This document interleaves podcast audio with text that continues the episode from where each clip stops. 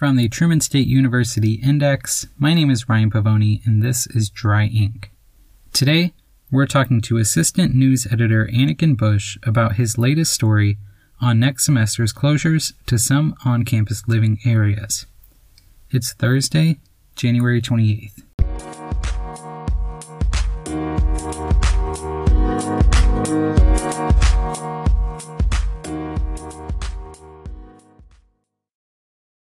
What's the latest on your Res Life story? Um, yeah, so next fall, there's going to be a lot of closures and partial closures of res halls on campus. Um, so next, starting next fall, Centennial Hall floors three through five will be closed. Dobson Hall two through five, Missouri Hall three through five, and West Campus fourth floor will all be closed next fall semester, like completely. Oh wow. Um, and then next semester, Dobson first floor will still be open, but that'll still be reserved for pet housing. And first floor of Missouri Hall will be only for students in the living learning community. Mm. Gotcha. Um, and then on top of that, Randolph apartments will be permanently decommissioned. Um, and this is kind of different than all the other closures because this one has been planned for a while and was announced, I think, last fall. Um, and it's mostly just due to that building. It's just been around so long that it's kind of reached the end of its usefulness. So they're just going to recommission that. Gotcha. And so, what exactly does that leave left? B&B is untouched, so all three of that will be open. Um, all of Ryle will be open.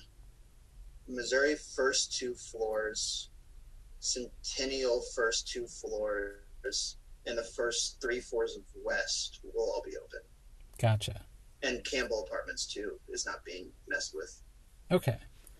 Um, and so, what does it mean to permanently decommission Randolph Apartments? What does that look Uh, like? it pretty much just means that it's no longer going to be available for students to live in. I don't know if the building is going to actually be torn down or if it's just going to be used for a different purpose. Um, but I do know that students will no longer be able to live there just due to its age and all of those factors. Gotcha. And so, why is this happening exactly? Um, and how did they make the the decision to close those specific floors as opposed to others? Yeah, there's there's a couple of big factors to like determine this. Probably the biggest one is the overall occupancy projections for next semester. So these are based on previous semesters where students have picked and what has gone first for housing. And it's also based on current selections because the housing process I think is open now. Hmm. Um, so Residence Life will just look at that and determine what is being picked first because they'll mark that as the highest priority, and the ones that don't get picked or is picked very little will be the lower priority. And if it's just like there's no one really picking it, then it's just easier for them to close it to save the money because the main cost that's being saved here is uh, like daily operational costs. So obviously, if you close a floor, that cost goes down. hmm Um, like the big example of that is Missouri Hall. Their specific type of HVACs in their room are for some reason higher daily operational costs than other ones. So that's a reason that a lot of Missouri Hall is closing down. Gotcha. What are some of, some of those other operational costs? I know your story mentions uh, Um, housekeeping, for so yeah, the like housekeeping staff. hmm So halls that have um, community style bathrooms obviously have a lot higher cost for house cleaning, considering they have to clean that, not the students. So it's a lot cheaper for bathrooms that students clean because that's easier on the housekeeping staff.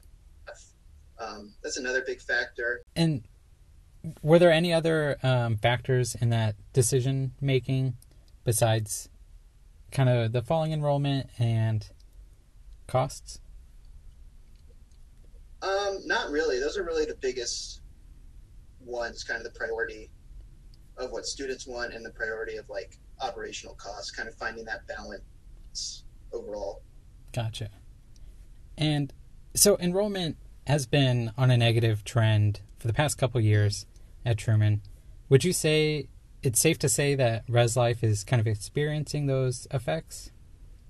Yeah, for sure. I mean, especially because the closures aren't really anything new. Because this year, there's already some closures with like Dobson, only mm-hmm. first floor being open.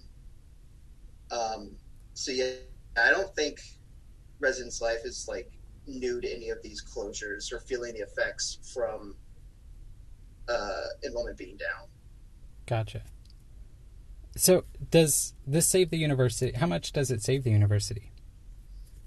Um, I couldn't find an exact answer on that. So I talked to Dave Rector. He said that he's not exactly sure because they're just now starting discussions for next semester on like overall budgets. Mm-hmm. Um, and it seems that it really varies depending on a lot of things. Um, so from the way I understood it, the the Res Life budget is like different from the university budget because it's funded completely by students who live on campus. Mm-hmm. So the less students living on campus, the less budget they have. Um, so they don't get like grants or taxes or anything from the government to pay for stuff. Gotcha. So yeah, that's kind of a, a vicious cycle then. The fewer students that are on campus, the less money they have to do things. Yeah, that's why they're really pushing, especially now, for students to live on campus and move back to campus with enrollment being so down and mm-hmm. living on campus. Gotcha. And does this affect student advisors at all? Not really. Um, so I asked Javen Boxel, director of Res Life, about that. And so it's going to, the number will decrease, but not necessarily because student advisors are being cut or anything. Um, so it like balances out because every year there's a certain number of SAs who graduate, and then there's some who just decide they don't want to do it again next year. Mm-hmm. So Ben Boxall said that the way it looks now, nobody who is qualified and wants to come back for student advising next year will be unable to. Gotcha. So the number will de- decrease, but only not due to the the closures or anything really. Gotcha. And so, does that keep the proportion of residents to SAs pretty much the same? Mm-hmm. Yeah. Uh, I don't remember. He said a number, but I don't remember the exact number. But yeah, the, the proportion to student advisor to student is going to stay exactly the same. Gotcha. Will this affect the room selection process at all that students are going through? Um, I mean, yes, but not really majorly. Like the process will be the same, just your choices will be limited. Mm-hmm. Um, so the process will stay exactly the same. It opens up, you can choose your room, all of that, but it'll just be decreased with your selection with all the closures of floors. All right. Well, thank you so much, Anakin. I appreciate it. Yeah, no problem. Have a good one.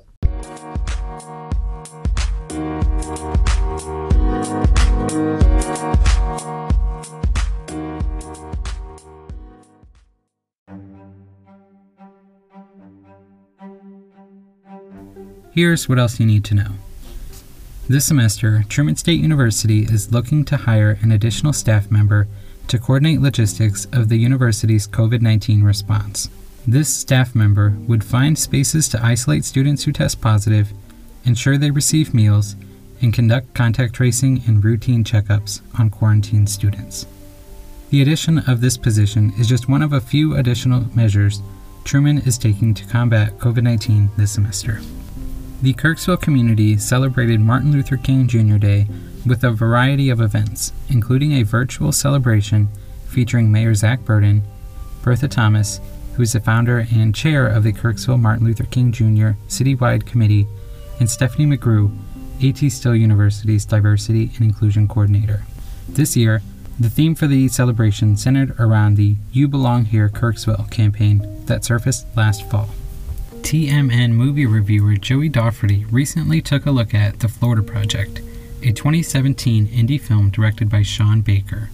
In his review, Joey describes The Florida Project as a slice of life story set in the numerous dive motels surrounding Disney World. With a nuanced and thoughtful look at the lives of impoverished Americans, he writes, the film remains objective yet captivating. For these stories and more, check out tmn.truman.edu. There, you can also sign up for the Index newsletter, which comes out every Thursday morning.